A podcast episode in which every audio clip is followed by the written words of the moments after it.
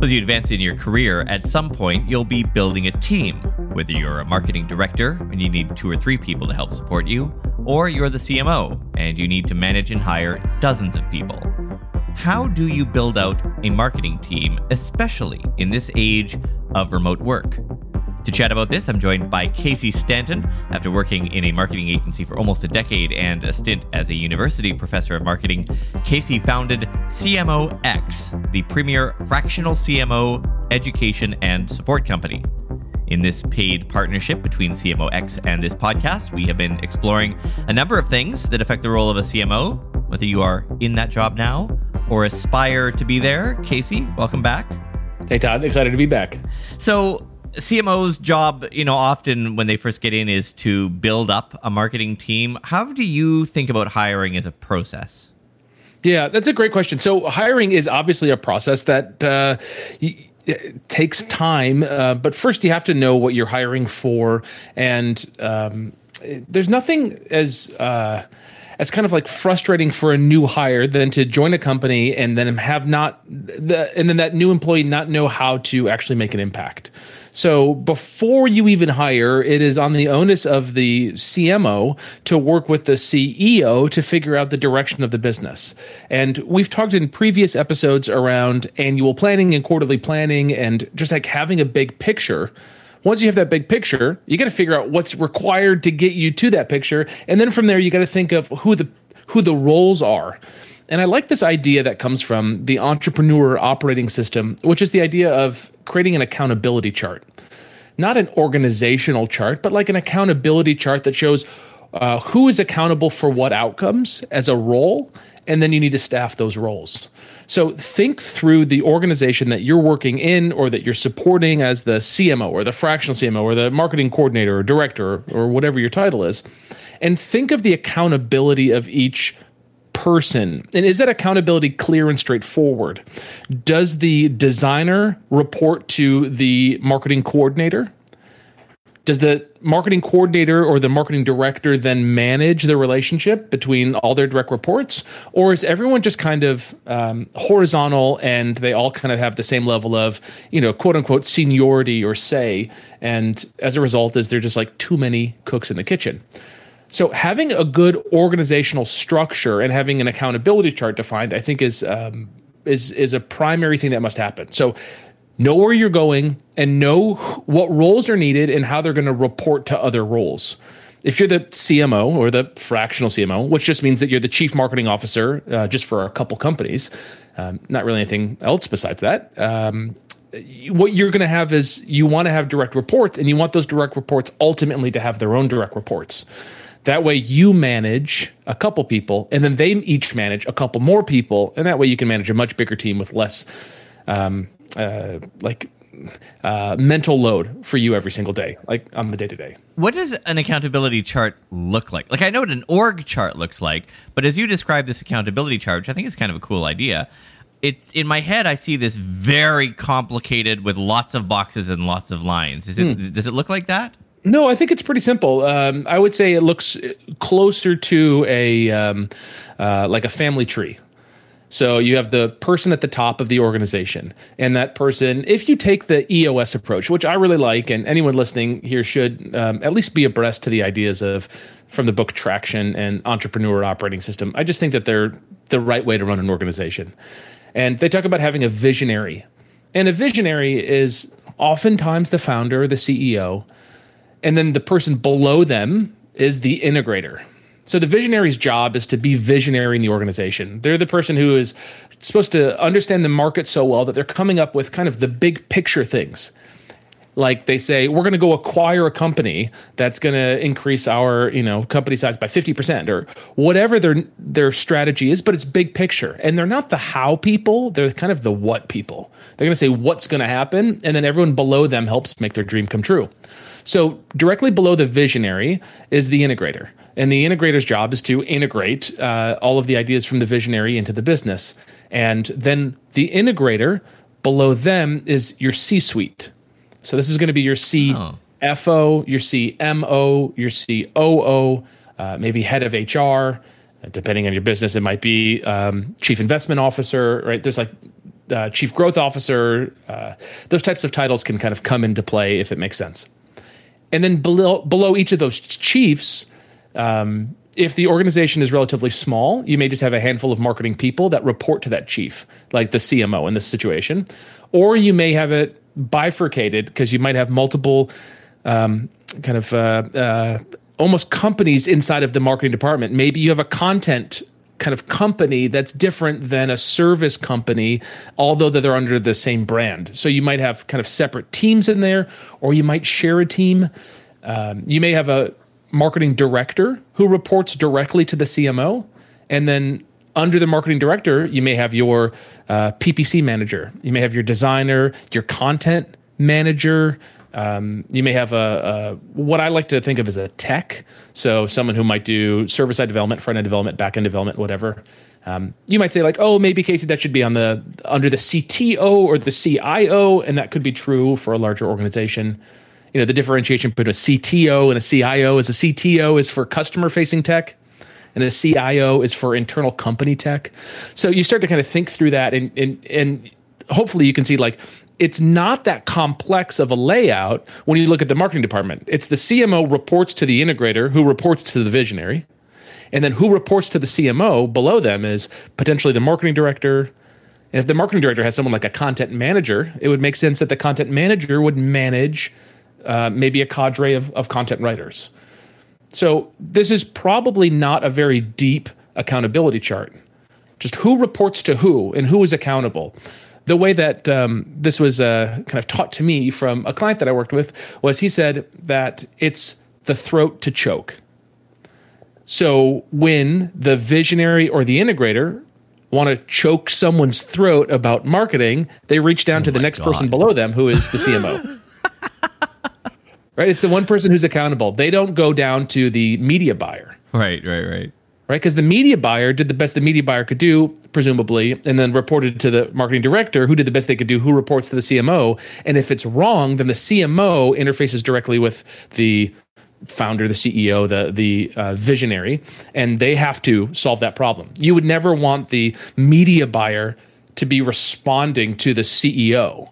Like that would be. Um, that would be a difficult kind of conversation for that media buyer. And I would expect to correct me if I'm wrong that this this sort of organizing things or at least visualizing things as accountability as opposed to an organizational chart means that the accountability structure is a lot more fluid than could probably be captured in a traditional org chart that is made a PDF and put on an intranet somewhere.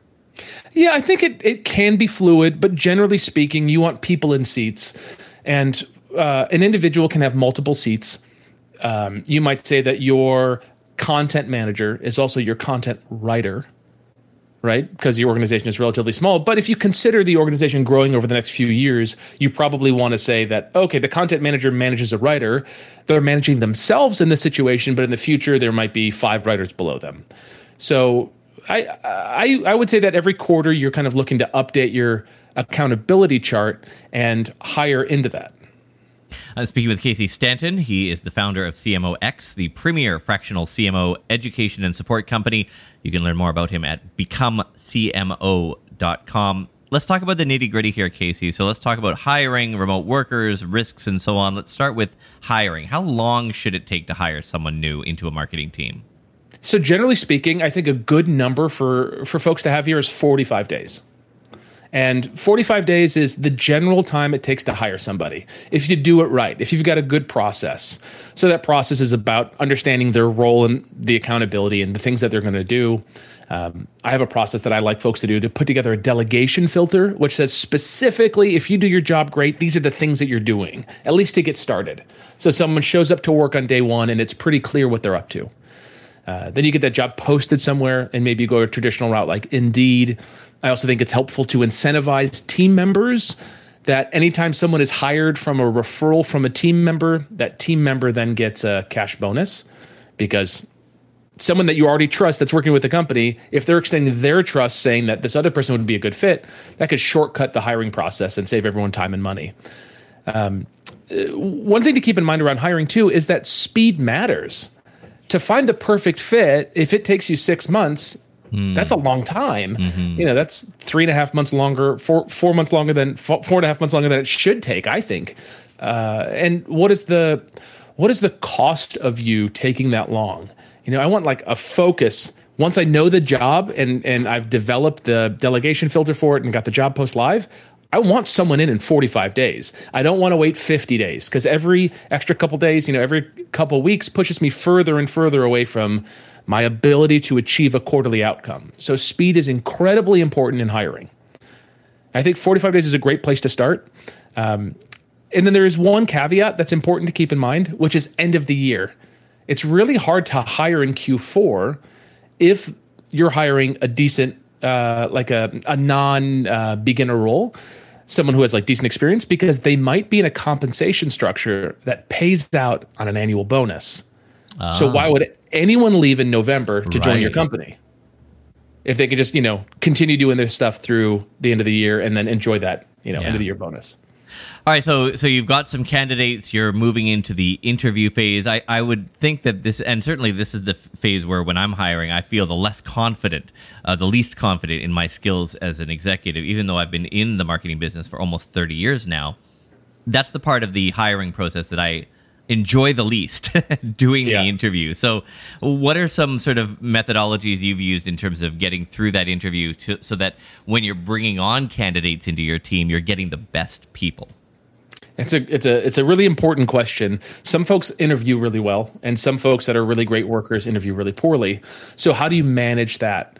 Well, the first thing is how do you evaluate someone's ability to do the work? And again, this this onus is back on you as the CMO, which is you have to figure out what the work is that you're asking them to do, and can you clarify it? So there's the typical things that you should do in a hiring process. Um, you may want to do a background check. You know, like those are relatively inexpensive. They take you know two weeks to to fully run, but you know that's probably a good thing to do. But that's kind of like a last step. You find a good candidate, and then you run them through a background check. You don't run all, all your potential candidates through. So, what you're looking for here is you're looking for someone who's done it before. They've done something similar before, and I think that's really important. The best predictor that someone can do something is that they've done it before. The best predictor that someone's going to buy personal development products is that they've bought personal development products before. There's like no other data point that suggests that they're going to be a good buyer. Similarly, who's going to be a good worker? Who's going to be effective? Someone who's been effective before you might be saying that's unfair to people who are kind of new, um, who are maybe a little junior, and that's true. Sometimes you got to take a risk and and try someone on and, and see if they're a good fit, and and they might not have the experience. So with those folks, what I want to do is I want to do two things. I want to interview them to understand kind of their past experience and the results that they've made. And then the second thing I want to do is I want to interview them based on their ability to demonstrate the core values of the organization this was a big learning moment for me, which is so many organizations have core values. And when you ask about a company's core values, people roll their eyes, probably because their core values are stupid. And yes. you want a company to have true core values. Do you know what attracts great talent? A fast moving company. Great people are going to get bored of slow moving companies. So if you find that you're like wanting to leave a company, it might be because you're not doing anything exciting. So as you have established core values, you then interview people for those core values. Like there's a core value that you could say like um, everything world class. Such a great core value. And maybe you're thinking, I don't know, that seems kind of like a, a platitude. But no, it's not. Like, are the emails world class? Is the website world class? Is the experience world class? Are you leading the industry with the best customer experience? That's a cool core value. Another core value I really like is being in the foxhole. Like you're in it. Like if we're going to run a, a, webinar on a Saturday, I expect the team to show up. I'm going to support the team and give them time off, you know, tell them to leave early and, and, and whatever the other days of the week so that I can kind of make up for the ask here. But I want people to show up. You know, I want them in it for the success of the entire organization. I want them bought in. I don't want them saying, "Oh, it's it's uh, 4:59 and 59 seconds, five o'clock, I'm out." You don't want that person. You want the person who's willing to put in a little extra work. And then I as the CMO, am not going to ask them to do that unless it's needed. And then it's it's um, I, I kind of give them the opportunity to do that on their own. And there's really kind of two approaches or two types of questions I think you would ask in a, in an interview. I mean, one is certainly the technical skills. You know, do you do you know Photoshop? Do you have the you know do you understand HTTPS and sort of the technical stuff? But then there's also the the the softer questions. One of my favorite interview questions that Google uses commonly, I guess a lot of them use this, but is tell me about an area where you believe Google is underinvested, and it gives it. It is a great question because it sort of it gives you a sense of whether or not that person thinks strategically, thinks sort of long term. In your experience, what what are some other ways that you can get that level of detail out of an interview candidate? Yeah, it's it's an interesting question because what you're asking is kind of a strategic question, and my belief is that the strategy should come top down, generally speaking, um, you know, the CEO should be leading strategy. If they're a true CEO and not just the founder who's in the role of the CEO, but if they're really a chief executive officer and, and, and evaluating the landscape and choosing a kind of a growth plan, then the CMO's responsibility is to figure out how to translate marketing activity to that outcome. So I like to push that strategy down and then ask people to solve for that strategy. So I could say to them, how do we get a thousand customers on our next launch instead of our typical 250? And having those kind of more specific questions that are more uh, based on maybe their experience in PPC or in CRO or something like that could be helpful.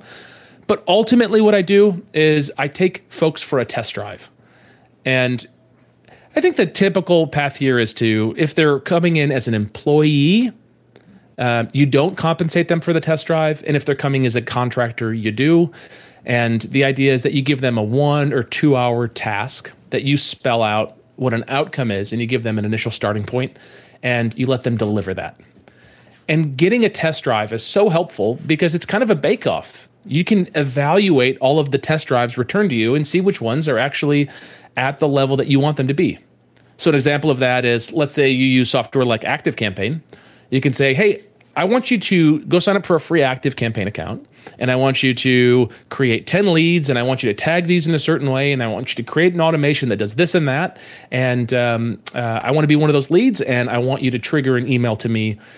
Are you open to doing this? If so, can you have it done by Monday at 9 a.m.? And if they say yes, then your job is to review those test drives and provide feedback.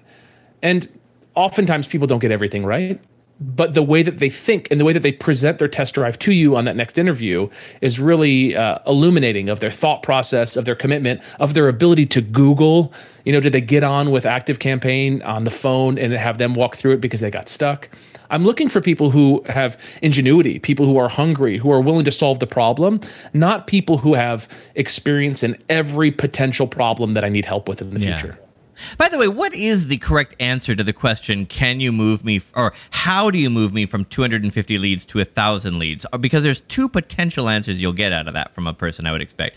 Either you will get the answer, here's how we should do it A, B, C, D, and then E and F. Or the answer, I don't know. How could I know? We haven't talked about your goals, the objective. We have to start with that, right? Two very different answers. Is there one you're looking for? Like, is there a right answer to that question? Yeah, it's a good question. I, I'm looking for process. I'm looking for someone who thinks for themselves. I like this analogy of I want to tell people, um, you know, we're we're taking a wagon from New York City to Los Angeles over the next 90 days. Okay, we got to be in Los Angeles in 90 days, and we're taking this wagon how do we get there? I don't expect someone to know every single turn along the way. How can you know? You don't know what's going to happen with weather before you get there.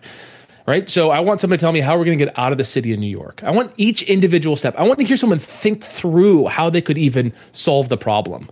So I want someone to answer the question by telling me, like, let me think about it. Let me think about what we could do to solve it. I want them to ask questions around, well, what's the current cost per lead? What's the cost per sale? What's the conversion rate? I just want someone to kind of back into it, and it doesn't matter that they know all of the, um, you know, the right names for everything or have experience in every individual piece of this. But I want them to be the kind of people who are going to attempt to solve the problem, and not the kind of person who's going to look for the steps in front of them and be micromanaged. You know, I, I don't have the time to micromanage people. I have the time to give people outcomes and support them with resources and a budget. But I expect them to figure out how to get from, you know, New York City to uh, to West Virginia, kind of on their own. And then I'll be in West Virginia waiting for them to help them get to the next, you know, to the next spot. How does this whole hiring process change when what you're hiring for, as we've seen in the last year or two, are an increasing number of people who are working remotely? Does it change? So I don't. Uh, my experience is almost exclusively in remote work, and what I like about that is you're able to find candidates across the country or across the globe, kind of depending on your hiring practices. And I find that to be great. I want people that I work with to have a great lifestyle. I want them to be able to take time off and go see their kids and you know have their hobbies and and, and actually enjoy life and not be in the office um, five days a week from you know 8 a.m. to 5 p.m. with a one hour paid lunch. You know I don't I just that's not the model that I love. Um, and I think when you give people the opportunity to be flexible with their time, but committed to giving an outcome, then they're going to do what's best for them and what's best for the company at the same time without sacrificing. So I think that this boom of remote work is actually a really exciting boom, and I think it's uh, great for lifestyle, and I expect it to persist. What becomes maybe more difficult for a manager that's only managed folks in house before is how do you manage a remote team? And I think to do that, you just have to have some boundaries. Uh, one of these premises is, is what I call working in public. You want to work in public. If if you work with a team and you're on Slack, I don't think you should use direct messages kind of like at all. I don't think you hmm. should ever direct message people. I think you should have public channels where people talk to someone. So, for example, if you have a content manager, that content manager should have their own Slack channel, and any conversations around content management, content management should be in that channel. Oh, interesting. Everyone should be able to see it because if they don't see it, they don't kind of absorb it through osmosis. They can mute it, but you want to be able to tag mm-hmm. someone into that conversation and not have to spend a couple minutes pulling together um, kind of the whole kind of perspective that you expect them to have to you know join the conversation.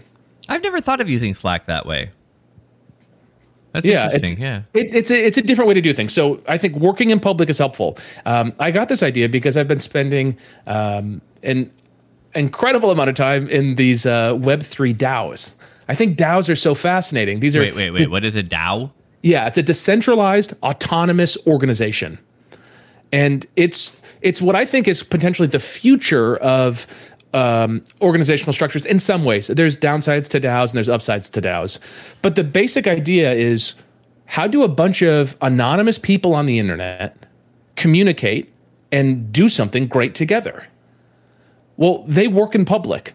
They have channels where they're working. There's not like I mean, you have people literally all over the globe. You've got your, you know, crypto um, uh, crypto bros who are like in Thailand. You've got people that are in London. You got people all over the world. It doesn't matter where a developer is, as long as they're developing and you know pushing their code through GitHub or whatever. So the way that they work in public, you can look at this. Um, great example is like Olympus DAO. That's a that's a strong one. Um, check out their forum and get on their Discord. And specifically on their Discord, they have an announcements channel. And every time they have a new policy that comes up, that goes in their policy channel. You can't reply to a policy update, but you can react to it. So you can drop an emoji. So you see people kind of interacting, but they're not clouding a channel.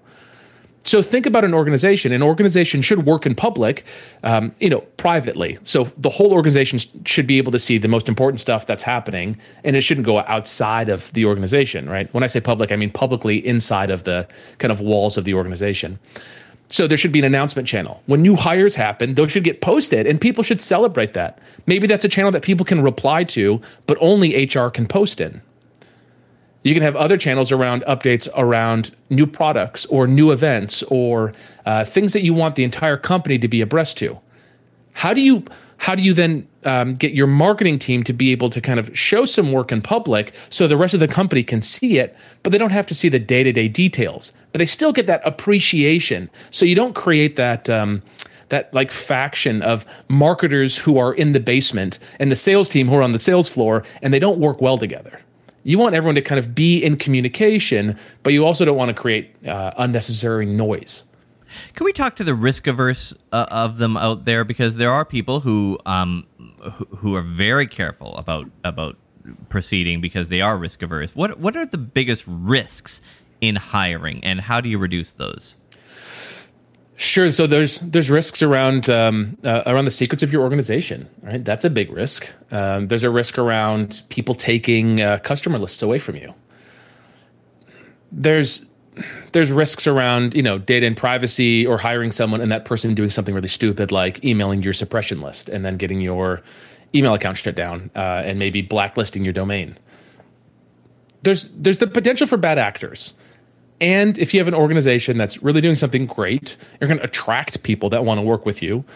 And you know, you just need to have like reasonable limitations on access to things. Um, there's the notion of a zero trust environment which kind of seems pejorative. It's not like that you don't trust people, but it's that you don't want the organization to be successful by trust.